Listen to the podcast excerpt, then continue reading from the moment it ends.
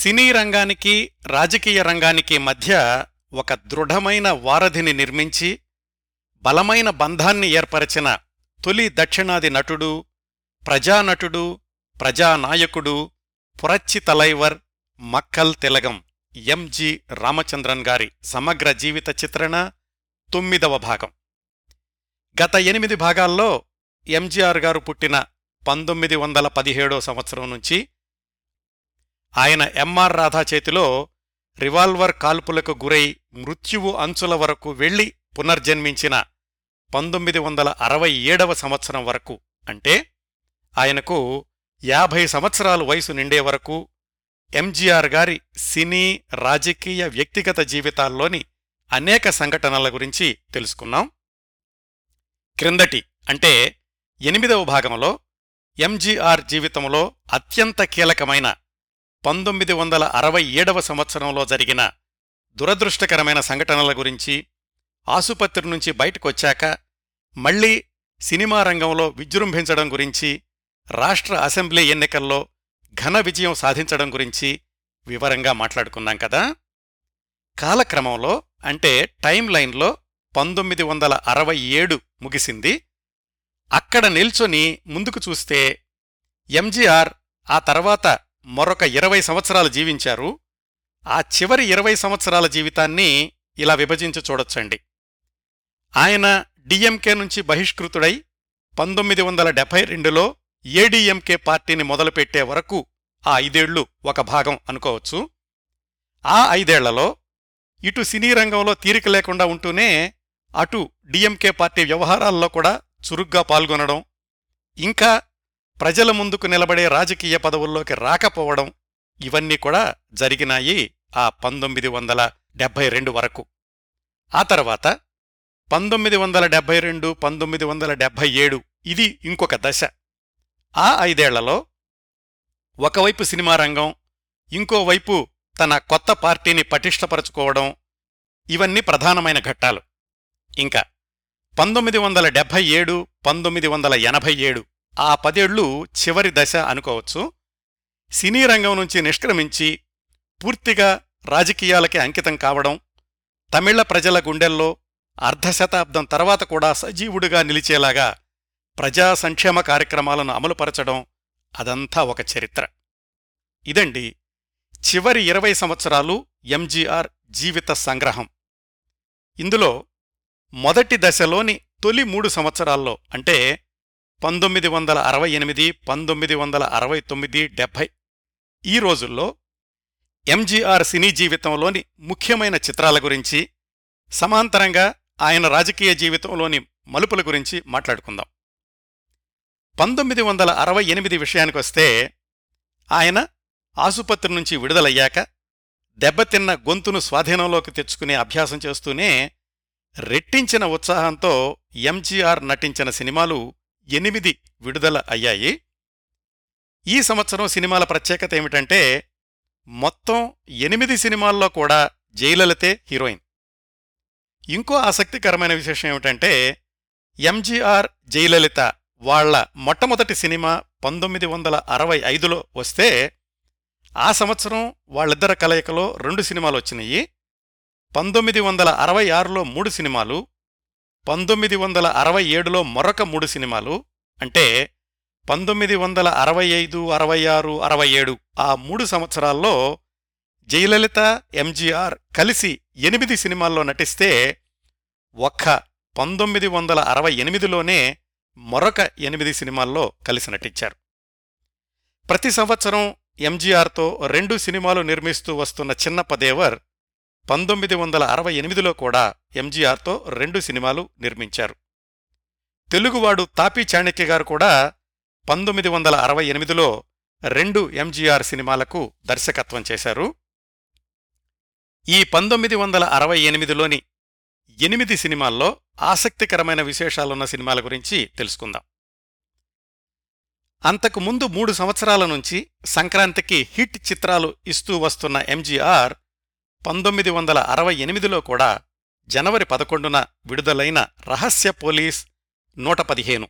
ఆ సినిమాతో అభిమానులకి సంక్రాంతి కానుకని ఇచ్చారు. అంతకుముందు సంవత్సరం అంటే రివాల్వర్ బుల్లెట్ సంఘటన జరిగినటువంటి సమయానికి ఈ రహస్య పోలీసు నూట పదిహేను అనే సినిమా అరవై శాతం షూటింగ్ పూర్తి చేసుకుంది. మళ్ళీ ఎంజీఆర్ కోలుకున్నాక మిగతా నలభై శాతం షూటింగు పూర్తి చేసి మారిపోయినటువంటి ఎంజీఆర్ గొంతుతోనే డబ్బింగ్ చెప్పించారు. అంటే సంవత్సరం పాటు సినిమా నిర్మాణం ఆగిపోయింది. అయినప్పటికీ వంద రోజులు పైగా ఆడి నిర్మాత దర్శకుడు బిఆర్ పంతులు గారికి లాభాలు తెచ్చిపెట్టింది ఈ రహస్య పోలీస్ వన్ వన్ ఫైవ్. ఆ తర్వాత నాలుగేళ్ళకు పంతొమ్మిది వందల డెబ్భై ఒకటిలో ఇదే సినిమా గూఢచారి వన్ వన్ ఫైవ్ అనే పేరుతో తెలుగులోకి డబ్బింగ్ అయ్యింది. పంతొమ్మిది వందల అరవై ఎనిమిది ఫిబ్రవరిలో విడుదలైన చిన్నపదేవర్ ఎంజీఆర్ కాంబినేషన్లో వచ్చిన చిత్రం తాయర్ తిరువిళ అంటే రథోత్సవం అని అర్థమట.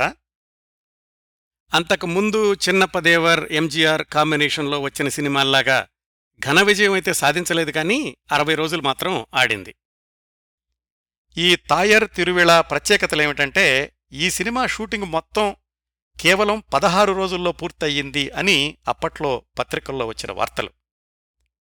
అలాగే ఈ చిత్రంలో ఒక విచిత్రమైన సన్నివేశం ఉంటుంది. ఇందులో ఎంజీఆర్ పాత్ర పేరు శరవణన్. పడవ నడపడం అతడి వృత్తి. శరవణన్ ఒకసారి నాటకం చూడ్డానికి వెళ్ళినప్పుడు నటీనటుల్ని అభినందించడానికి హీరో ఎంజీఆర్ వస్తాడు. అంటే ప్రేక్షకుల్లో ఉన్నదేమో శరవణన్ పాత్రలో ఉన్న ఎంజీఆర్ స్టేజి మీదకి వచ్చిందేమో అసలైన ఎంజీఆర్ అన్నమాట. ఆ దృశ్యం అయ్యాక హీరో ఎంజీఆర్ కారులో వెళ్ళిపోతుంటే శరవణన్ పాత్రలోని ఎంజీఆర్ పక్కనే పల్లెటూరమ్మాయి పాత్రలో జయలలిత ఇద్దరూ వెళ్ళి హీరో ఎంజీఆర్కి నమస్కారం పెడతారు. ప్రేక్షకులకి ఆ రోజుల్లో ఈ దృశ్యం చాలా తమాషాగా అనిపించింది. పంతొమ్మిది వందల అరవై ఎనిమిది మార్చిలో విడుదలైన మరొక విజయవంతమైన ఎంజీఆర్ చిత్రం కుడియరుంద కోయిల్. ఇది చైనా టౌన్ అనే హిందీ సినిమాకి రీమేక్. ఎంజీఆర్ ద్విపాత్రాభినయం. కవలపిల్లలు చిన్నప్పుడు విడిపోవడం పెద్దాళ్ళయ్యాక ఒకరు నేరస్థుడు ఇంకొకరు పోలీస్. చాలా విజయవంతమైనటువంటి ఫార్ములా కథ. ఎంజీఆర్ పక్కన జయలలిత ఒక హీరోయిన్ అయితే మరొక హీరోయిన్ తెలుగు నటీమణి రాజశ్రీ. తమిళ సినిమాల్లో మొట్టమొదటిసారిగా భాంగ్రా డాన్స్ చిత్రీకరించింది ఈ కుడియరుంద కోయిల్ అనే సినిమాలోనే. ఆ భాంగ్రా డ్యాన్స్లో నటించింది ఎంజీఆర్తో పాటుగా డాన్సర్ ఎల్ విజయలక్ష్మి గారు. ఈ పాట షూటింగ్ మొదటి రోజు ఎల్ విజయలక్ష్మి గారి డాన్స్ చూసినటువంటి ఎంజీఆర్ అయ్యో ఇదేంటి? ఈవిడితో నేనెక్కడ డాన్స్ చేయగలను? ఓ నెల తర్వాత షూటింగ్ పెట్టుకోండి అని చెప్పారట. ఆ నెల రోజులు కూడా ఎంజీఆర్ భాంగ్రా డాన్స్ ప్రాక్టీస్ చేసి ఆ తర్వాత మూడు రోజులు షూటింగ్ చేసి ఆ పాటని పూర్తి చేశారు. ఇప్పుడు కూడా యూట్యూబ్లో ఆ పాట చూడండి. ఎంజీఆర్ అంకితభావం ఎల్ విజయలక్ష్మి లాంటి ప్రసిద్ధ నాట్యకత్తితో కలిసి అంత వేగంతోనూ డాన్స్ చేయడం ఎలా సాధించారో అర్థమవుతుంది. ఈ సినిమా నూట యాభై రోజుల వరకు ఆడడమే కాకుండా ఎంజీఆర్కి రాష్ట్ర ప్రభుత్వ అవార్డు కూడా తెచ్చిపెట్టింది. ఈ చిత్రమే తెలుగులోకి విచిత్ర సోదరులు అనే పేరుతో అదే సంవత్సరం డబ్బింగ్ అయింది.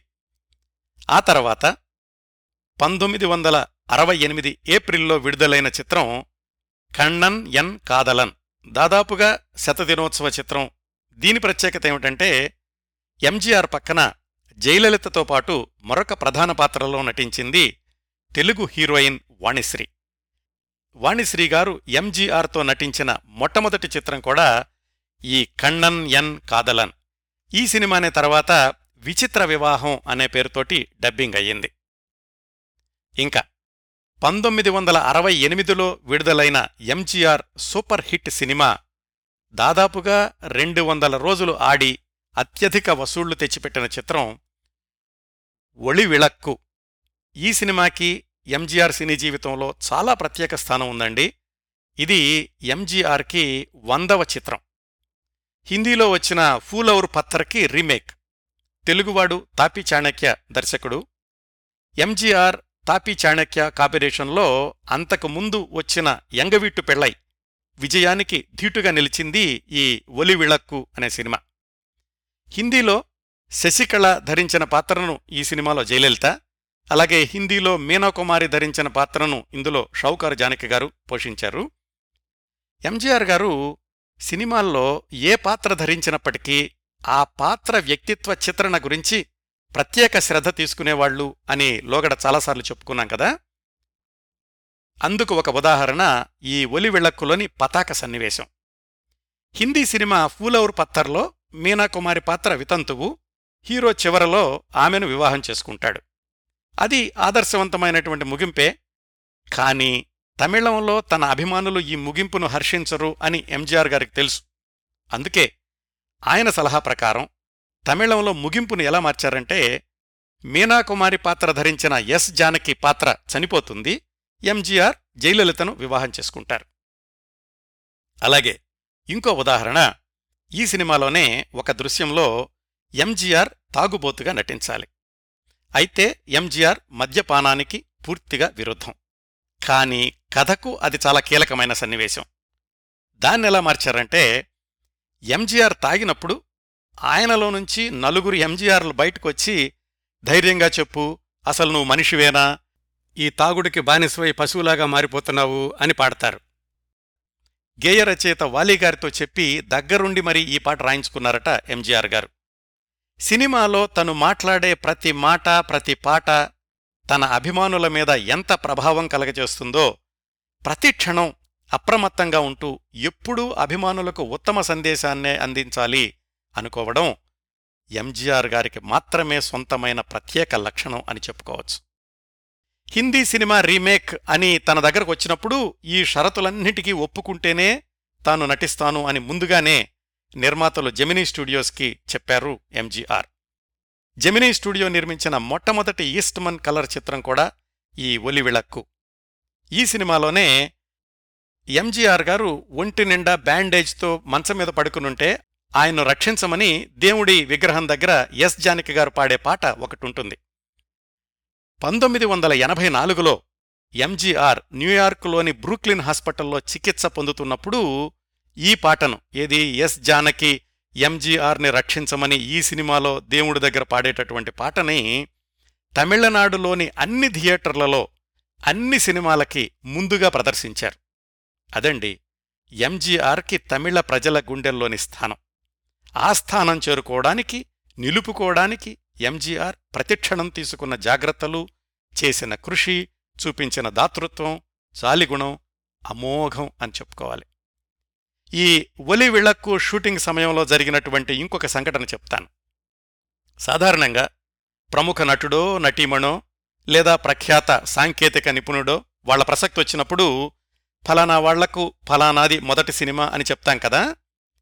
ఈ ఒలి విళక్కు రాజేంద్రన్కి మొట్టమొదటి చిత్రం. ఎవరి రాజేంద్రన్ అంటే ఎవరికీ తెలియని వ్యక్తి ఎవరూ పట్టించుకోని టెక్నీషియన్ కేవలం లైట్ బాయ్.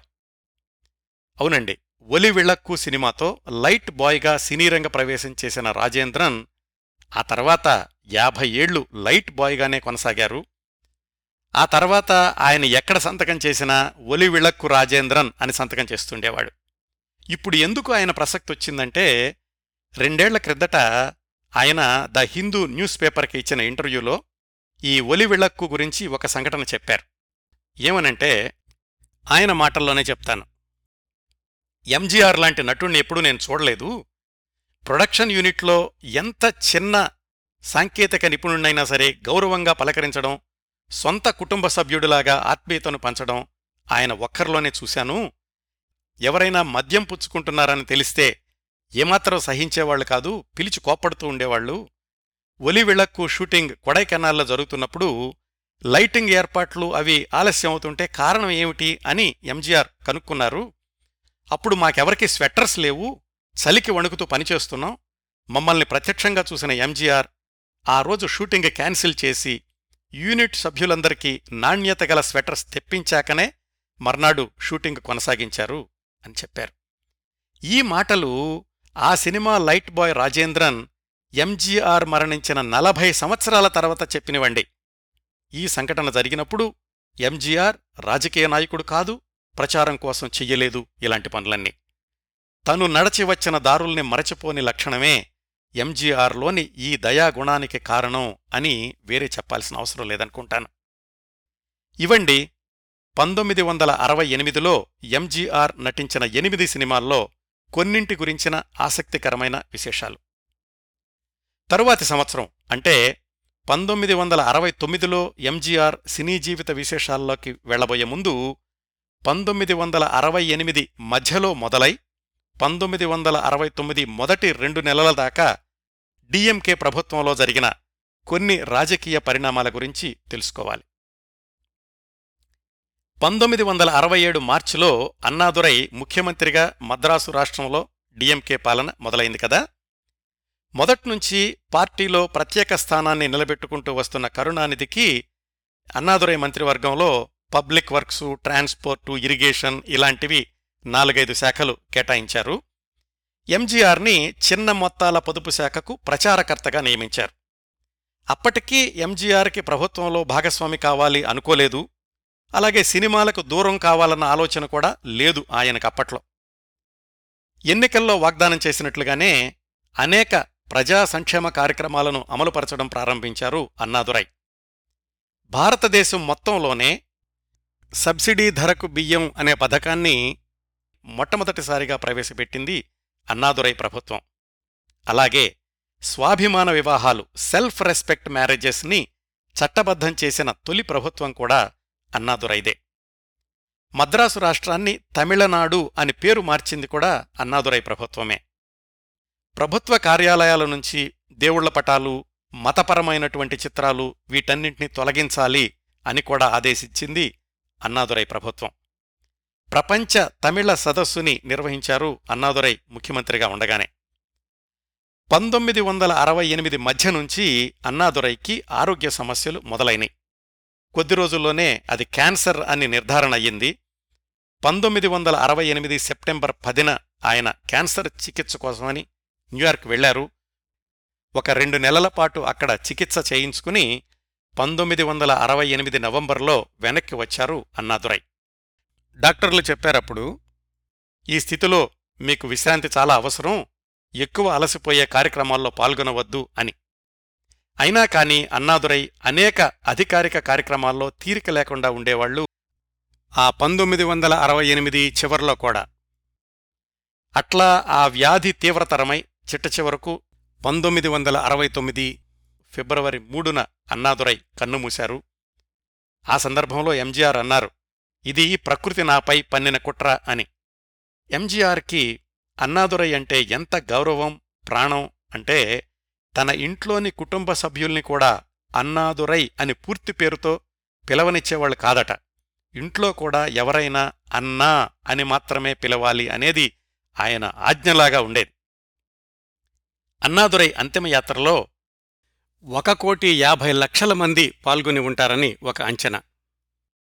అప్పటి మద్రాసు నగర జనాభాతో పోల్చుకుంటే కోటి యాభై లక్షల మంది రాష్ట్రం నలుమూల నుంచి తరలివచ్చారు అంటే తమిళ ప్రజలకు అన్నాదురై మీద ఎంత గౌరవం భక్తి ప్రపత్తులు ఉండేవో ఊహించుకోవచ్చు.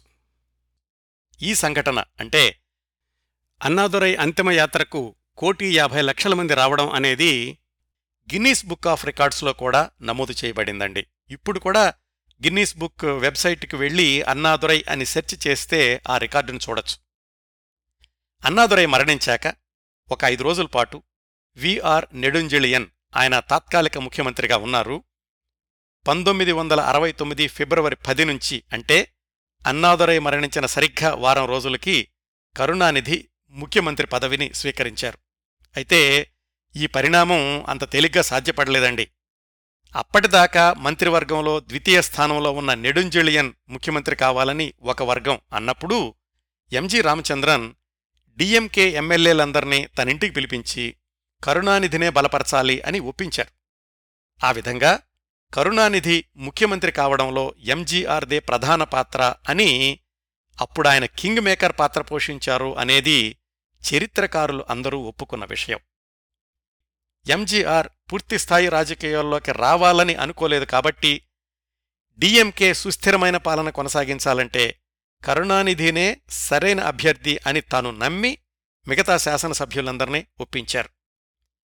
ఇన్ని రాజకీయ పరిణామాలు జరుగుతున్నప్పటికీ ఎంజీఆర్ తన సినీ జీవితాన్ని కొనసాగిస్తూనే ఉన్నారు హిట్ సినిమాలను ఇస్తూనే ఉన్నారు. బయటెక్కడైనా ముఖ్యమైన సమావేశాలు జరిగినప్పుడు ఎంజీఆర్కి సముచిత స్థానం ఇస్తూ ఉండేవాళ్ళు కరుణానిధి. పంతొమ్మిది వందల అరవై తొమ్మిది జులై నెలలోనే డిఎంకే పార్టీ సంస్థాగత ఎన్నికల్లో ఎంజీఆర్ని పార్టీ కోశాధికారిగా ఎన్నుకున్నారు. అంటే పార్టీలో ఆయన స్థానం ఒక మెట్టు పైకి ఎదిగింది. సహజంగానే పార్టీలో కొంతమందికి ఎంజీఆర్ ఎదుగుదల కంటగింపుగా అనిపించింది. ఈవీఆర్ కూడా తన సన్నిహితుల దగ్గర అన్నారట. కరుణానిధి ఎంజీఆర్ని ఒక మెట్టు పైకి తీసుకెళ్తున్నారు. ఆయన చేస్తున్న పొరపాటేమిటో ఆయనకి ఇప్పుడు తెలియటం లేదు అని. పంతొమ్మిది వందల అరవై తొమ్మిది జులై నెలలోనే జరిగిన మరొక సంఘటన ఆంధ్రప్రదేశ్ వరద బాధితుల సహాయార్థం ఎన్టీఆర్ నేతృత్వంలోని కళాకారులు వివిధ నగరాల్లో ప్రదర్శనలిచ్చి విరాళాలు సేకరించారు. ఆ విరాళాల్ని సుమారుగా ఆరు లక్షల రూపాయలు. ఆంధ్ర ముఖ్యమంత్రి కాసు బ్రహ్మానందరెడ్డి గారికిచ్చే కార్యక్రమాన్ని పంతొమ్మిది వందల అరవై తొమ్మిది జులై ఇరవై ఆరున మద్రాసు తేనంపేట కాంగ్రెస్ గ్రౌండ్స్లో ఏర్పాటు చేశారు. ఆ సభకు కరుణానిధి అధ్యక్షత వహిస్తే ఎంజీఆర్ ఆ సభను ప్రారంభించారు. ఆ సభలో కరుణానిధి ప్రసంగిస్తూ మొత్తం ద్రవిడనాడు ఈరోజు వేదిక మీద ఉంది. ఎలాగంటే ఆంధ్రప్రదేశ్ నుంచి బ్రహ్మానందరెడ్డి కర్ణాటక నుంచి పరిశ్రమల శాఖ మంత్రి రాజశేఖరమూర్తి ఇంకా మలయాళీవాడైన ఎంజీఆర్ ఈ వేదిక మీద ఉన్నారు కాబట్టి మొత్తం ద్రవిడనాడు ఈ వేదిక మీద ఉంది అన్నారు కరుణానిధి. ఈ విధంగా కరుణానిధి ఆధ్వర్యంలో రెండవ డిఎంకే మంత్రివర్గం ఏర్పాట్లో కింగ్ మేకర్గా పాత్ర పోషించిన అసలైన హీరో ఎంజీఆర్ నట జీవితంలో పంతొమ్మిది వందల అరవై తొమ్మిదికి ఒక ప్రత్యేకత ఉంది. ఆ ప్రత్యేకత ఏమిటో తెలుసుకోవాలంటే పంతొమ్మిది వందల అరవై తొమ్మిదిలో విడుదలైన ఎంజీఆర్ సినిమాల గురించి తెలుసుకోవాలి. క్రిందటి మూడు సంవత్సరాలతో పోలిస్తే అంటే పంతొమ్మిది వందల అరవై ఆరులో తొమ్మిది పంతొమ్మిది వందల అరవై ఏడులో ఆయనకి ప్రమాదం జరిగిన సంవత్సరం కూడా నాలుగు సినిమాలు పంతొమ్మిది వందల అరవై ఎనిమిదిలో ఎనిమిది సినిమాల్లో నటిస్తే ఎంజీఆర్ పంతొమ్మిది వందల అరవై తొమ్మిదిలో కేవలం రెండు సినిమాల్లో మాత్రమే నటించారు. వాటిల్లో ఒక సినిమా భారీ ఎత్తున ఉత్తర భారతదేశంలో కూడా నెలల తరబడి షూటింగ్ జరుపుకుంటే ఇంకో సినిమా కేవలం పది రోజుల్లో పూర్తిగా స్టూడియోలోనే నిర్మాణం జరుపుకుంది. ఆ భారీ చిత్రం పేరు అడిమై పెన్. పది రోజుల్లో తయారైన సినిమా పేరు నమ్ నాడు. ఈ రెండు సినిమాల వెనక ఉన్న ఆసక్తికరమైన విశేషాలను ఇప్పుడు తెలుసుకుందాం. ముందుగా అడిమై పెన్ సినిమా గురించి. పంతొమ్మిది వందల యాభై ఎనిమిదిలో సొంత చిత్ర నిర్మాణ సంస్థను స్థాపించి ఆయన నిర్మించిన చిత్రం నాడోడి మన్నన్. ఆ సినిమా గురించి ఆ సినిమా సాధించిన విజయాల గురించి గత కార్యక్రమాల్లో మాట్లాడుకున్నాం కదా. ఆ సినిమా విడుదలైన పదకొండు సంవత్సరాలకు మళ్ళీ ఎంజీఆర్ తన సొంత బ్యానర్ ఎంజీఆర్ పిక్చర్స్ ద్వారా నిర్మించిన చిత్రం అడిమై పెన్ అంటే దాసి అని అర్థం. సాంఘికం చారిత్రాత్మకం జానపదం అన్ని ఛాయలో ఉంటాయి. ఎంజీఆర్ మొట్టమొదటి సొంత చిత్రం నాడోడి మన్నన్ రెండు వందల యాభై రోజులు ఆడితే ఎంజీఆర్ పిక్చర్స్ రెండో చిత్రం అడిమై పెన్. అది కూడా రెండు వందల యాభై రోజులు ఆడిందండి. ఎంజీఆర్ సినీ జీవితంలో ఒక గొప్ప మైలురాయిగా నిలిచిపోయింది అడిమై పెన్. ఈ అడిమై పెన్ సినిమా నిర్మాణం వెనకాల చాలా ఆసక్తికరమైన విశేషాలున్నాయి. ఎంజీఆర్ పిక్చర్స్లో అడిమై పెన్ సినిమాని పంతొమ్మిది వందల అరవై మూడులోనే నాడోడి మన్నన్లాగా తన సొంత దర్శకత్వంలో మొదలుపెట్టారు ఎంజీఆర్. అప్పటికి అంటే పంతొమ్మిది వందల అరవై మూడుకి ఆయనతో అన్ని సినిమాల్లోనూ హీరోయిన్గా నటిస్తున్న బి. సరోజాదేవి ఆవిడ హీరోయిను అలాగే కెఆర్ విజయ మరొక ప్రధానమైనటువంటి పాత్ర. అప్పుడు ఆ సినిమా షూటింగ్ కొంతకాలం జరిగింది ఏవో కారణాల వల్ల ఆపేశారు. ఆ కథనే కాస్త మార్చి మళ్ళీ పంతొమ్మిది వందల అరవై తొమ్మిదిలో మొదలుపెట్టారు అడిమై పెన్. ఈసారి దర్శకత్వాన్ని తనతో విజయవంతమైన చిత్రాలను రూపొందిస్తున్న కె శంకర్ అనే ఆయనకిచ్చేశారు ఎంజీఆర్. హీరోయిన్ జయలలిత తల్లి ప్రేమ బానిస సంఖ్యలను తెంచుకోవడానికి హీరో చేసే సాహస కృత్యాలు క్రూరమైన రాజు అకృత్యాలను ఎదిరించడం ఇలా సాగుతుంది అడిమై పెన్ కథ. మూడు నెలల పైగా షూటింగ్ చేశారు. సినిమా నిర్మాణ విలువలు భారీ స్థాయిలో ఉంటాయి. చాలా భాగం షూటింగు రాజస్థాన్లోని జైపూర్లో జరిగింది. అక్కడ మండు వేసవిలో షూటింగ్ చేస్తున్నప్పుడు ఎంజీఆర్కి అక్కడ స్థానికంగా ఉన్న అధికారులెవరో ఒక ఆయన ఎండ వేడిమిని తట్టుకోవడానికని ఒక టోపీ పెట్టుకోమని ఇచ్చారు. అలా మొదలైన టోపీ అలవాటు జీవితాంతం కొనసాగింది ఎంజీఆర్కి. అయితే తర్వాత ఎవరో కామెంట్ చేశారు ఎంజీఆర్కి బట్టతలొచ్చేసింది అందుకే టోపీ పెట్టుకుంటున్నారు అని. దానికి ఎంజీఆర్ గారు ఇచ్చిన సమాధానం సరేనండి నాకు బట్టతలొచ్చిందనే అనుకుందాం. నేను ఎంజీఆర్ని కాకుండా పోతానా? మొదట్లో జుబ్బాలు వేసుకునేవాణ్ణి. వాటిలో నుంచి పొడవు చేతుల చొక్కాల్లోకి మారినప్పుడు కూడా నన్ను విమర్శించారు. ఒకసారి చొక్కా చేతి మీద మరకపడితే దాన్ని పైకి మడిచాను. అదుగో ఎంజీఆర్ రౌడీ వేషం అన్నారు. అనేవాళ్ళు ఎప్పుడూ అంటూనే ఉంటారు అడిమై పెన్ షూటింగ్లో ఎవరో ఇచ్చిన బహుమతి ఈ టోపీ అని అందర్నీ నమ్మించాల్సిన అవసరం నాకు లేదు అన్నారాయన. తరువాతి సంవత్సరాల్లో ఎంజీఆర్ ట్రేడ్ మార్క్ టోపీ ప్లస్ నల్లకళ్ళజోడు కదా ఈ టోపీ అనేది అడిమై పెన్ రోజుల్లో మొదలైతే కళ్ళజోడు తర్వాత చేరింది.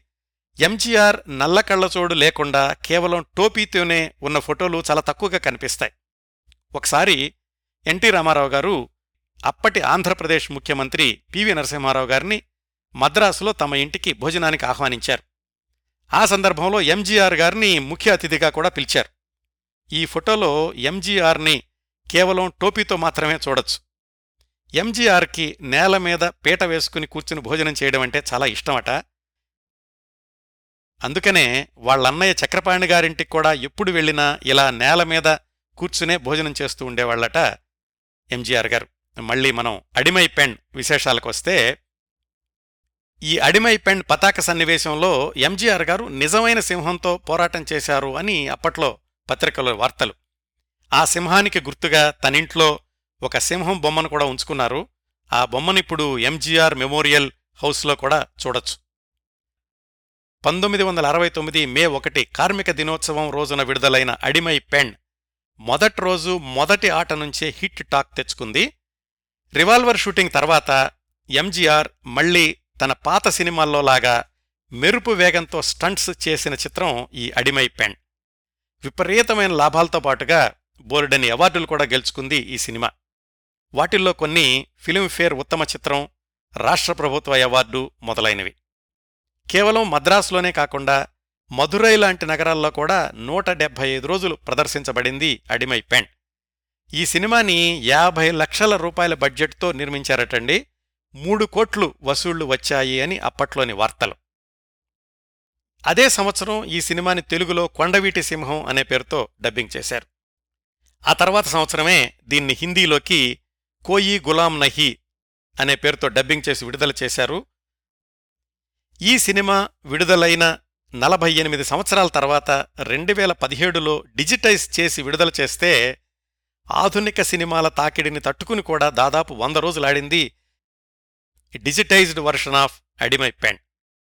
ఈ సినిమా ఇంకో ప్రత్యేకత జయలలిత గాయనిగా తొలిసారిగా ఈ సినిమాలో ఒక పాట పాడారు. అడిమై పెన్ గురించి మాట్లాడుకున్నప్పుడు తప్పనిసరిగా ప్రస్తావించుకోవాల్సిన సంఘటన ఒకటి ఉందండి ఈ చిత్రంలో ఎంజీఆర్కి తొలిసారిగా ఎస్పి బాలసుబ్రహ్మణ్యం గారు ఒక పాట పాడడం. అది సుశీల గారితో కలిసి పాడిన యుగళ గీతం ఆయిరం నిలవేవా అనేది. కెవి మహదేవన్ సంగీతం అప్పటికీ ఎస్పి బాలసుబ్రహ్మణ్యం గారు తమిళంలో రెండు మూడు పాటలు పాడారంతే. ఆ స్థితిలో ఎంజీఆర్కి పాడే అవకాశం రావడం అంటే వర్ధమాన కళాకారుడికి కలలోనైనా రాని ఊహ. దాని నేపథ్యం ఎంజీఆర్ ఔదార్యం గురించి బాలుగారు చాలా చోట్ల చెప్పారు. అదేంటంటే బాలసుబ్రహ్మణ్యం గారు సినీ గాయకుడిగా అప్పుడప్పుడే పైకొస్తున్న రోజులు. మిత్రుడు మురళీతో కలిసి ఒక రూములో అద్దెకుంటూ కాలేజీకి వెళ్తూ ఖాళీ సమయంలో సైకిల్ మీద స్టూడియోలకు వెళుతూ అవకాశాల కోసం ప్రయత్నిస్తూ ఇట్లా జీవితం కొనసాగిస్తున్న కాలం. ఒకరోజు ఏవిఎం స్టూడియోలో ఎంజీఆర్ డబ్బింగ్ సినిమాకి తెలుగు పాట పాడుతున్నారు బాలసుబ్రహ్మణ్యం గారు. అప్పటికిక పూర్తిగా ఎయిర్ కండిషనింగ్ లాంటివి రాని రోజులు. ఆయన పాట మానిటరింగ్ గదిలో నుంచి బయటకు వినపడుతోంది. బయట వేప చెట్టు కింద వేరే తమిళ సినిమా షార్ట్ గ్యాప్లో విశ్రాంతి తీసుకుంటున్నారు ఎంజీఆర్. దూరంగా వినిపిస్తున్న బాలు పాట విన్నారు. అప్పటికీ ఆయన ఎవరో తెలీదు. అసిస్టెంట్ను పంపించి ఆ పాట పాడేవాళ్ళెవరో కనుక్రమ్మని అన్నారు. సంగీత దర్శకుడు కెవి మహదేవన్ గారు చెప్పారు. ఇప్పుడిప్పుడే పైకొస్తున్న తెలుగు కుర్రాడు అని. బాలుగారికి ఇవేం తెలియవు. ఏది ఎంజీఆర్ గారు కనుక్కున్నారు ఎంజీఆర్ గారికి తన పేరు తెలిసింది ఇట్లాంటి విషయాలేమీ ఆయనకు అప్పటికి తెలియదు ఇది జరిగిన కొన్ని రోజులకి బాలుగారి అద్దె ఇంటి ముందు పెద్ద పడవలాంటి కారు ఆగింది. సహజంగానే ఆయన ఆశ్చర్యపోయారు. ఎంజీఆర్ ప్రొడక్షన్కి చెందిన పద్మనాభన్ అనే ఆయన కారులో నుంచి దిగి బాలుగారితో చెప్పాడు. చిన్నాయన ఏవిఎంలో మీరు తన డబ్బింగ్ సినిమాకి పాడుతున్న పాట విన్నారు? రేపు మీకు ఖాళీ ఉంటుందేమో రామవరం గార్డెన్స్కి రావడానికి వీలవుతుందేమో కనుక్కోమన్నారు అని. ఆ రోజు ఆదివారం మర్నాడు సోమవారం బాలుగారికి కాలేజీ ఉంది. అందుకనే వీలవుతుందా అని అడిగాడాయన. ఎంజీఆర్ పిలవడమే పెద్ద అవకాశం వీలు కాదని ఎలా చెప్తారు? సరే అన్నారు బాలుగారు. ఎన్ని గంటలకు రావాలి అని కూడా అడిగారు ఆయన తన సొంత వాహనం సైకిల్ మీద వెళదాం అనుకున్నారు ఆ వచ్చిన ఆయన చెప్పాడు పొద్దున్నే తొమ్మిదింటికి సిద్ధంగా ఉండండి నేనే వచ్చి తీసుకెళ్తాను అని. ఇంకా ఆశ్చర్యపోయారు బాలుగారు. మర్నాడు సరిగ్గా చెప్పిన సమయానికి మళ్ళీ ఆ పడవలాంటి కారు వచ్చి బాలుగారిని ఎంజీఆర్ గారి నివాసం రామవరం గార్డెన్స్కి తీసుకెళ్ళింది. తీరా అక్కడికెళ్ళేసరికి ఎంజీఆర్ గారి దర్బార్లో కెవి మహదేవన్ పి సుశీల మరికొంతమంది వైద్యకారులు గేయ రచయిత పొలమై పితన్ అందరూ ఉన్నారు. బాలసుబ్రహ్మణ్యం గారికి కాస్త కంగారేసింది. పైగా ఎదురుగుండా బంగారం రంగులో మెరిసిపోతున్న తమిళ ప్రేక్షకుల ఆరాధ్య దైవం ఎంజీఆర్. పాట ప్రాక్టీస్ మొదలు పెడదామా? అన్నారు కెవి మహదేవన్. ప్రాక్టీస్ అంటే ఏదో ఒక పాట ఆడిషన్ కోసం పాడమంటున్నారేమో అనుకున్నారు బాలు. అది ఆడిషన్ కాదు అడిమై పెండ్ సినిమాలో ఎంజీఆర్ జయలలితల మీద చిత్రీకరించబోయే డ్యూయట్ సుశీల గారితో రిహార్సల్స్ అని తెలుసుకుని ఉబ్బి తబ్బిబయ్యారు బాలుగారు. కంగారుని కాస్త అదుపులో పెట్టుకుని ఆత్మవిశ్వాసాన్ని కూడగట్టుకుని రచయిత పులమై పితన్ ఆయన తమిళంలో చెప్తుంటే తెలుగులో రాసుకోవడం మొదలుపెట్టారు బాలు. ఎంజీఆర్ గారు అడిగారు ఏం చేస్తున్నారు? అని. ఈ కుర్రాడికి తమిళం సరిగ్గా రాదండి అందుకే తెలుగులో రాసుకుంటున్నాడు అని చెప్పారు కెవి మహదేవన్. అలా మూడు రోజులు వరుసగా రిహార్సల్స్కి వెళ్ళారు బాలుగారు మరొక వారం రోజుల్లో అడిమై పెండ్ యూనిట్ అంతా బయలుదేరి జైపూర్ వెళ్ళాలి. అక్కడ ఈ పాటని చిత్రీకరిస్తారు. ఐదు రోజుల తర్వాత ఫైనల్ రిహార్సల్స్ ఉంటుంది ఆ వెంటనే రికార్డింగ్ ఉంటుంది అని చెప్పి పంపించారు బాలుగారిని ఆ మరునాటి నుంచే రోజు సాయంత్రం జ్వరం రావడం మందులు వేసుకున్నా తగ్గలేదు సరికదా? అది టైఫాయిడ్ అని తేల్చారు డాక్టర్లు. బాలుగారి నాన్నగారు వాళ్ళు అప్పటికి నెల్లూరులో ఉంటున్నారు. మద్రాసులో ఆయనుండే అద్దెగదికి దగ్గరలోనే ఆయన అంకుల్ ఒక ఆయన టైఫాయిడ్తో బాధపడుతున్న బాలుని తమ ఇంట్లో ఉంచుకున్నారు. రికార్డింగ్ రోజు వచ్చింది ఎంజీఆర్ పిక్చర్స్ నుంచి కారు వచ్చింది బాలుగారి కోసం. మంచానికి అతుక్కుపోయి మాట కూడా సరిగ్గా రాని పరిస్థితి. ఏం చేయాలో తెలియలేదు. ఆయన పరిస్థితి గమనించిన ఆ వచ్చినటువంటి ప్రొడక్షన్ వ్యక్తి ఈ స్థితిలో మీరు రికార్డింగ్కి రాలేరు నేను చెప్తానులేండి అని వెళ్ళిపోయాడు. టైఫాయిడ్ నుంచి తేరుకోవడానికి బాలుగారికి మూడు వారాలు పట్టింది. ఆయన తేరుకున్నాక మళ్ళీ ఎంజీఆర్ పిక్చర్స్ నుంచి కబురొచ్చింది. ఇంకో పాట కోసం పిలుస్తున్నారేమో అనుకున్నారాయన. ఎందుకంటే ఆయన రిహార్సల్స్ చేసిన ఆయిరామ్ నిలవేవా అనే పాట జైపూర్లో చిత్రీకరణ కాబట్టి ఎవరితోనో పాడించి షూటింగ్కి వెళ్ళిపోయి ఉంటారు అనుకున్నారు. కానీ ఆశ్చర్యకరంగా కెవి మహదేవన్ గారు పూర్తిగా తేరుకున్నావు కదా మళ్ళా అదే పాట రిహార్సల్స్ చేద్దాం అన్నారు. బాలుగారి ఆశ్చర్యానికి అంతులేదు. పాట మళ్ళీ రిహార్సల్స్ చేశారు రికార్డింగ్ అయిపోయింది. ఎంజీఆర్ ఉన్నారు విన్నారు అంతేకాదు ప్రెస్ వాళ్ళను పిలిచి ఈ కొత్త కుర్రాడు నాకు పాడుతున్నాడు మంచి భవిష్యత్తు ఉంది మిగతా నిర్మాతలు కూడా తమ సినిమాల్లో అన్ని పాటలో కాకపోయినా కనీసం ఒక పాటైనా ఈ కుర్రాడితో పాడించుకుంటే బావుంటుంది అని కూడా చెప్పారు. ఆ ప్రెస్ మీట్లో బాలుగారితో పాటు వాళ్ళ నాన్నగారు కూడా ఉన్నారు. బాలుగారికి ఇంకా అర్థం కానిది ఈ పాట కోసం యూనిట్ అంతా ఎప్పుడో జైపూర్ వెళ్ళాల్సి ఉంది కదా ఏమైంది అని. ఎలాగో ధైర్యం చేసుకుని ఎంజీఆర్ గారిని అడిగేశారు బాలు. దానికి ఎంజీఆర్ చెప్పిన సమాధానం చూడు బాబూ ఈ పాట నువ్వే పాడాలని ఆపి ఉంచాను. ఎందుకో తెలుసా? నువ్వు ఇప్పుడిప్పుడే పైకొస్తున్న గాయకుడివి. మీ మిత్రులతో చెప్పుకునుంటావు ఇలా ఎంజీఆర్కి పాడుతున్నాను అని. నేను వేరే వాళ్ళతో పాడించాననుకో మీ ఫ్రెండ్సు ఇండస్ట్రీ అందరికీ తెలిసిపోతుంది నువ్వు నాకు పాడలేదు అని.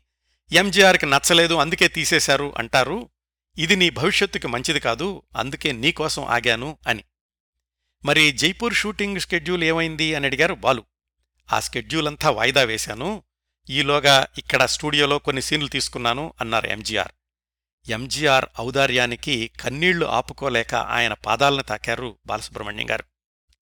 లక్షలాది రూపాయల బడ్జెట్తో వందలాది మందితో జయపూర్లో జరగాల్సిన షూటింగుని ఒక వర్ధమాన గాయకుడి కోసం నెల రోజులు వాయిదా వేశారు MGR. That is MGR one and only MGR. ఇంతకంటే వ్యాఖ్యానం అవసరం లేదనుకుంటాను. ఈ సందర్భాన్ని గుర్తు చేసుకుంటూ బాలుగారు ఏమన్నారో ఆయన మాటల్లోనే విందాం I cried. I fell on his feet. Who thinks like this? For, for nobody, I was nothing at that time. Nobody knew S.P. Balasubramaniam. In Tamil, I sang three songs. Big hearted people are born, not made. I could never ever forget the, the, the blessing He has given me through that song. And till today, that song is so popular. ஆயிரம் நிலவேவா ஓராயிரம் நிலவேவா such a popular song such a famous song and i have sung four songs that year in tamil இயற்கை என்னும் that song my fourth song was ஆயிரம் நிலவேவா combined together for the both these songs that year i got best playback singer award from the government of tamil nadu see how much of benefit i had because of that gentleman's large heartedness and giving me another opportunity to come and sing this number i will never ever forget mgr's the, the magnanimity and the gesture with which he had treated me Adimai Penn సినిమాలో ఈ పాట తర్వాత తమిళ చిత్రరంగంలో బాలుగారి career శరవేగంతో దూసుకుపోయింది అవండి MGR రెండవ సొంత చిత్రం super hit చిత్రం Adimai pend విశేషాలు. ఈ సినిమా మూడు నెలలు పైగా షూటింగ్ జరిగింది కదా? దీనికి పూర్తి విరుద్ధంగా ఈ సినిమా షూటింగ్ జరుగుతున్న రోజుల్లోనే పది రోజులు గ్యాప్ తీసుకుని కేవలం ఆ పది రోజుల్లో మరొక శతదినోత్సవ చిత్రం షూటింగ్ పూర్తి చేశారు ఎంజీఆర్. పంతొమ్మిది వందల అరవై తొమ్మిది నవంబర్ ఏడున విడుదలైన ఆ సినిమా పేరు నమ్నాడు. ఆ ఆ విశేషాలేమిటంటే పంతొమ్మిది వందల అరవై తొమ్మిది అంటే ఇంతకుముందు చెప్పినట్లే కరుణానిధిని రాష్ట్ర ముఖ్యమంత్రిగా చేయడంలో తను కింగ్ మేకర్ పాత్ర పోషించారు. పార్టీకి కోశాధికారి అయ్యారు కానీ ప్రత్యక్షంగా ప్రజల ఎదురుగా నిలబడే రాజకీయ పదవి ఏదీ తీసుకోలేదు. అంటే మంత్రి పదవి లాంటిది. అయితే ఆయనకు ఆ రోజుల్లో ఏమనిపించిందంటేనట నటుడిగా నన్ను ఇంతగా అభిమానిస్తున్నారు ప్రజలు మరి రాజకీయ నాయకుడిగా కూడా ఇంత అభిమానం చూపించగలరా? వాళ్ళ ముందుకెళ్తేను అని. అదే మాట తను ఎంతగానో అభిమానించే విజయ పిక్చర్స్ నాగిరెడ్డి గారితో చెప్పారు. రాజకీయ నాయకుడి కోణంలో ప్రజలు నన్ను ఎలా స్వీకరిస్తారో తెలుసుకోవాలనుంది. అలాంటి కథతో మీరు నాతో ఒక సినిమా తీస్తే బావుంటుంది అని. ఎంగవీట్టు పెళ్ళై సమయంలో ఎంజీఆర్ తనకు ఇచ్చిన సహకారాన్ని ఆ సినిమా ఘన విజయాన్ని మర్చిపోని నాగిరెడ్డి గారు ఎంజీఆర్ ప్రతిపాదనకు అంగీకారం తెలియచేశారు. అదే సంవత్సరం అంటే పంతొమ్మిది వందల అరవై తొమ్మిది మొదట్లో తెలుగులో వచ్చిన ఎన్టీఆర్ జయలలితల కథానాయకుడు సినిమానే తమిళంలో ఎంజీఆర్ జయలలితలతో నమ్నాడుగా నిర్మించడానికి శ్రీకారం చుట్టారు. దీని ఉద్దేశం ఎంజీఆర్ని రాజకీయ నాయకుడిగా ప్రొజెక్ట్ చేయడం కాబట్టి మూల కథను కాస్త మార్చి ఎక్కువగా రాజకీయాలకు సంబంధించిన సన్నివేశాలు సంభాషణలు చేర్చారు. అయితే ఈ ప్రయత్నాలు జరిగే సమయానికి ఎంజీఆర్ తన సొంత సినిమా అడిమై పెన్ దాని నిర్మాణంలో తిరిగి లేకుండా ఉన్నారు. అయినా కాని ఆ స్కెడ్యూల్లో నుంచి ఒక పది రోజులు పక్కకు తీసి నమ్నాడుకి కేటాయించారు. నాగిరెడ్డి గారు ఈ సినిమా షూటింగ్ అంతా పది రోజుల్లో పూర్తి చేద్దాం అన్నారు ఎంజీఆర్ ఎంజీఆర్కి ఎంత పట్టుదలుంటుందో తెలిసిన నిర్మాత కాబట్టి నాగిరెడ్డి గారు ఆశ్చర్యపోలేదు సరికదా. మొత్తం సమన్వయ బాధ్యతలన్నింటినీ కూడా ఎంజీఆర్ గారికి వదిలేశారు. వాహిని స్టూడియోలో ఉన్న పద్నాలుగు ఫ్లోర్లలోనూ నమ్నాడుకి సంబంధించిన సెట్లే వేసేశారు. అంతకుముందు ఆ సెట్లు రిజర్వ్ చేసుకున్న నిర్మాతలతో మాట్లాడి నాగిరెడ్డి గారు ఒప్పించారు. దర్శకుడు జంబులింగం మొత్తం సినిమా షూటింగ్ అంతా పక్కా ప్రణాళికతో ఆగమేఘాల మీద కొనసాగింది. షూటింగ్ ప్రతిరోజు రాత్రి రెండు గంటల వరకు జరిగేది. అప్పుడు ఇంటికెళ్ళొస్తే మర్నాటికి ఆలస్యం అవుతుందని ఎంజీఆర్ మేకప్ రూంలోనే పడుకుని పొద్దున్నే లేచి షూటింగ్కి సిద్ధమైపోయేవాళ్ళు ఎంజీఆర్ తను నటించిన సన్నివేశాల్ని పాటలకి తనే దర్శకత్వం చేసి మిగతా సీన్లన్నీ జంబులింగం గారికిచ్చారు. ఆ విధంగా ఒకేసారి రెండు యూనిట్లు పనిచేసేవి. పది రోజులు షూటింగ్ అయిపోయింది. ఆ తర్వాత ఇంకేమైనా దృశ్యాలు మిగిలిన్నాయేమోనని బేరీజు వేసుకుంటే నిల్ అని తేలింది. సినిమా మొత్తం అయిపోయింది కేవలం పది రోజుల్లో. యూనిట్ వాళ్ళే కాదండి. చిత్ర పరిశ్రమ మొత్తం ఆశ్చర్యపోయింది. ఎంజీఆర్ సినిమా పది రోజుల్లో పూర్తయిందా అని చాలామంది ఇట్స్ ఎ మిరకిల్ అన్నారు. ఆ పది రోజుల్లో ఒక్కసారి కూడా నాగిరెడ్డి గారు సెట్స్ మీదకి రాలేదు. అది ఎంజీఆర్ గారి సారథ్యం మీద నాగిరెడ్డి గారికి ఉన్న నమ్మకం. ఆ సినిమా తీసిందే ప్రజల ప్రతిస్పందన తెలుసుకోవాలని కదా? సినిమా విడుదలయ్యాక ఒకరోజు ఎంజీఆర్ గారు నాగిరెడ్డి గారు కలిసి ఒక థియేటర్లో ఆ సినిమా చూడ్డానికి వెళ్ళారు మ్యాట్నీకి. థియేటర్ మేనేజర్కి తప్ప ఇంకెవ్వళ్ళకి కూడా ఆ సంగతి తెలియకుండా జాగ్రత్తలు తీసుకున్నారు. సినిమాలో తన సంభాషణలకి రాజకీయ దృశ్యాలకి ప్రేక్షకుల స్పందన గమనిస్తూ ఉన్నారు ఎంజీఆర్. ఆ సినిమాలో ఒక దృశ్యం ఉంటుంది నమ్నాడులో.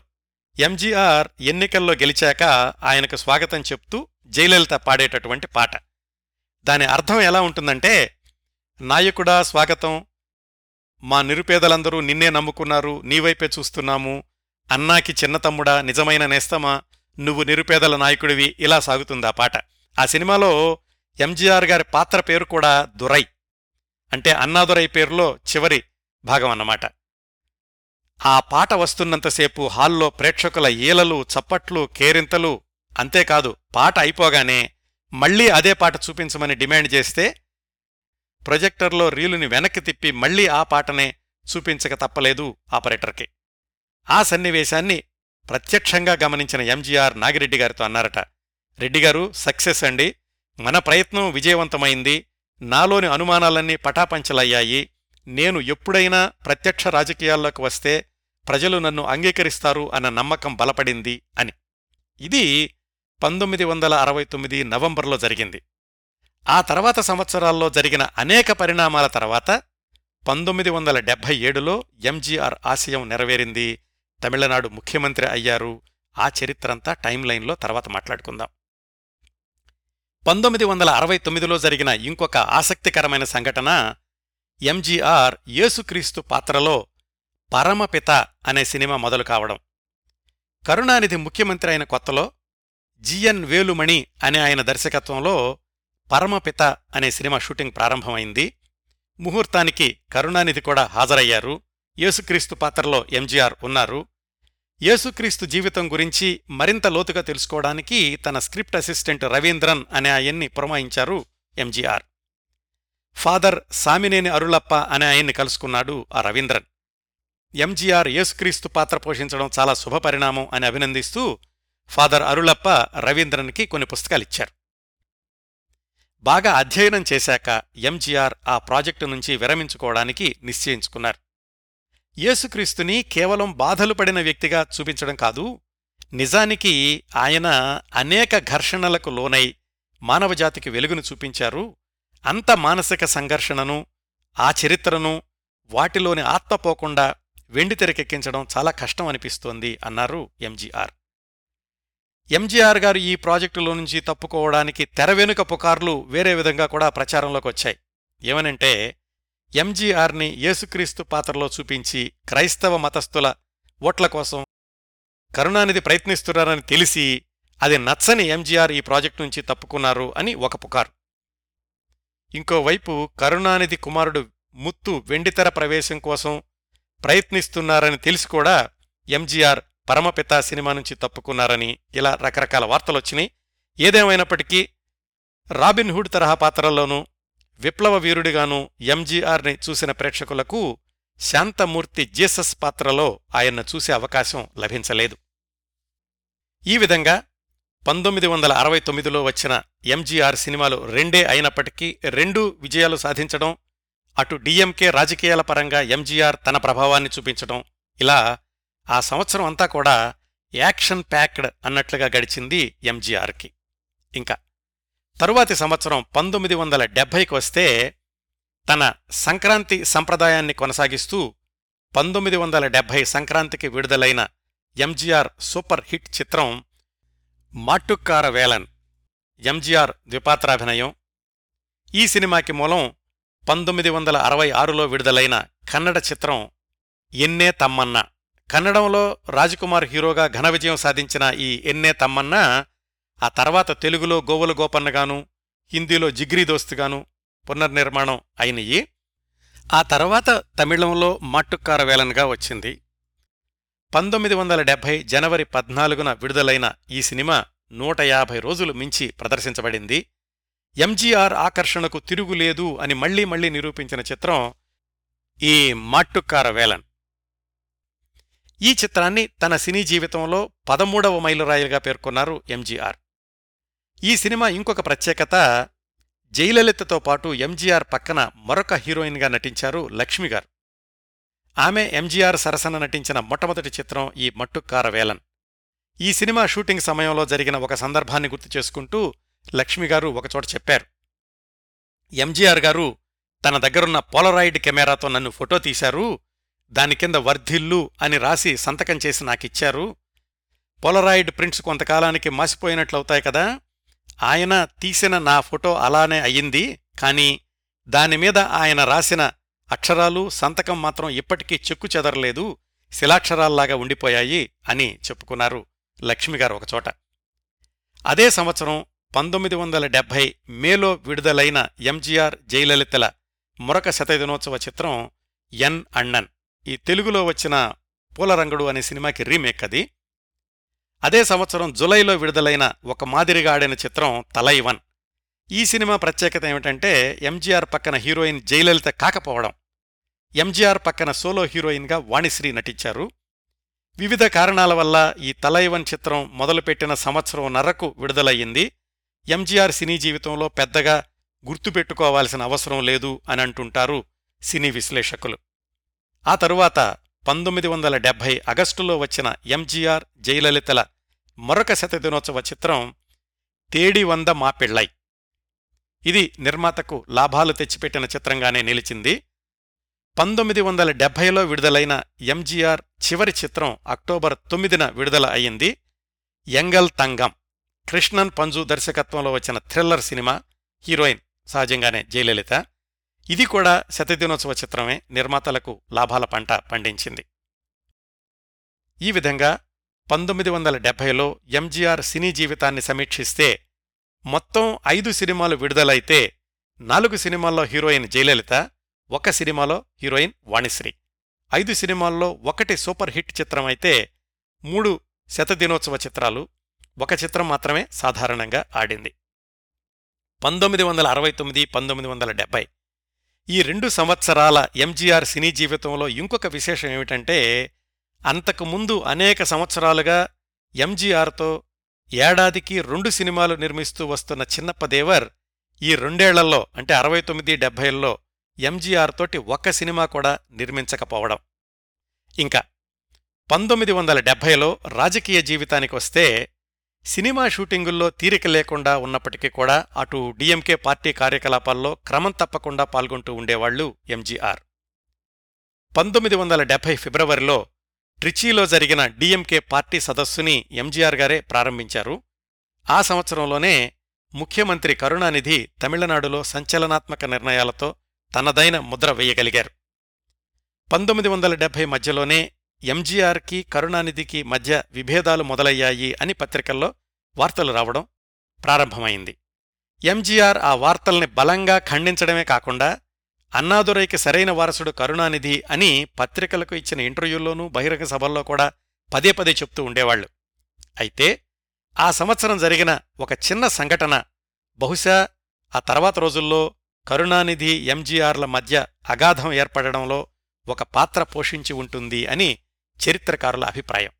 అదేంటంటే పంతొమ్మిది వందల డెబ్భై సెప్టెంబర్ పదమూడున మద్యపాన నిషేధాన్ని సమర్థిస్తూ ఆ నిషేధాన్ని కొనసాగించాల్సిందే అని ఎంజీఆర్ ఇచ్చిన ప్రకటన. అంతకుముందు నుంచి చాలా సంవత్సరాలుగా తమిళనాడులో మద్య నిషేధం అమల్లో ఉంది. అంతకుముందు కూడా చాలామంది అన్నాదురయ్య గారికి సలహా ఇచ్చారు. మద్యపాన నిషేధం ఎత్తేస్తే రాష్ట్రానికి ఆదాయం వస్తుంది అని. అయినా కాని అన్నాదురై దానికి ఒప్పుకోలేదు. రాష్ట్రానికి ఆదాయం రావడం కంటే నాకు ప్రజా సంక్షేమమే ముఖ్యం మద్యపాన నిషేధం కొనసాగించాల్సిందే అన్నారు అన్నాదురై. కరుణానిధి అధికారంలోకి వచ్చాక మద్యపాన నిషేధాన్ని ఎత్తివేస్తారు అనే వదంతుల నేపథ్యంలో ఎంజీఆర్ ఒక ప్రకటన చేశారు. మద్యపానం భయంకరమైన అలవాటు ఒకసారి నిబంధనలు సడలించామంటే ఎంతోమంది నిరుపేదల జీవితాల్ని చేజేతులా నాశనం చేసుకునే అవకాశం ఇస్తున్నట్లే కరుణానిధి ఆ నిర్ణయం తీసుకోరని ఆశిస్తున్నాను అని. అప్పటికైతే కరుణానిధి ఎంజీఆర్ గారిని ఖండించలేదు. ఆ తర్వాత ఏం జరిగిందో రాబోయే ఎపిసోడ్స్లో తెలుసుకుందాం. ఇలా గడిచింది పంతొమ్మిది వందల డెబ్భైవ సంవత్సరం. ఆ తర్వాత రెండు సంవత్సరాల్లో అంటే పంతొమ్మిది వందల డెబ్భై ఒకటి డెబ్భై రెండు ఎంజీఆర్ సినీ జీవితంలో ముఖ్యంగా రాజకీయ జీవితంలో చాలా కీలకమైన సంవత్సరాలు. పంతొమ్మిది వందల డెబ్బై ఒకటిలో విడుదలైన రిక్షా కారన్ ఎంజీఆర్ సినీ జీవితంలో ఒక అధ్యాయం. ఆ సినిమా సంచలనాత్మక విజయం.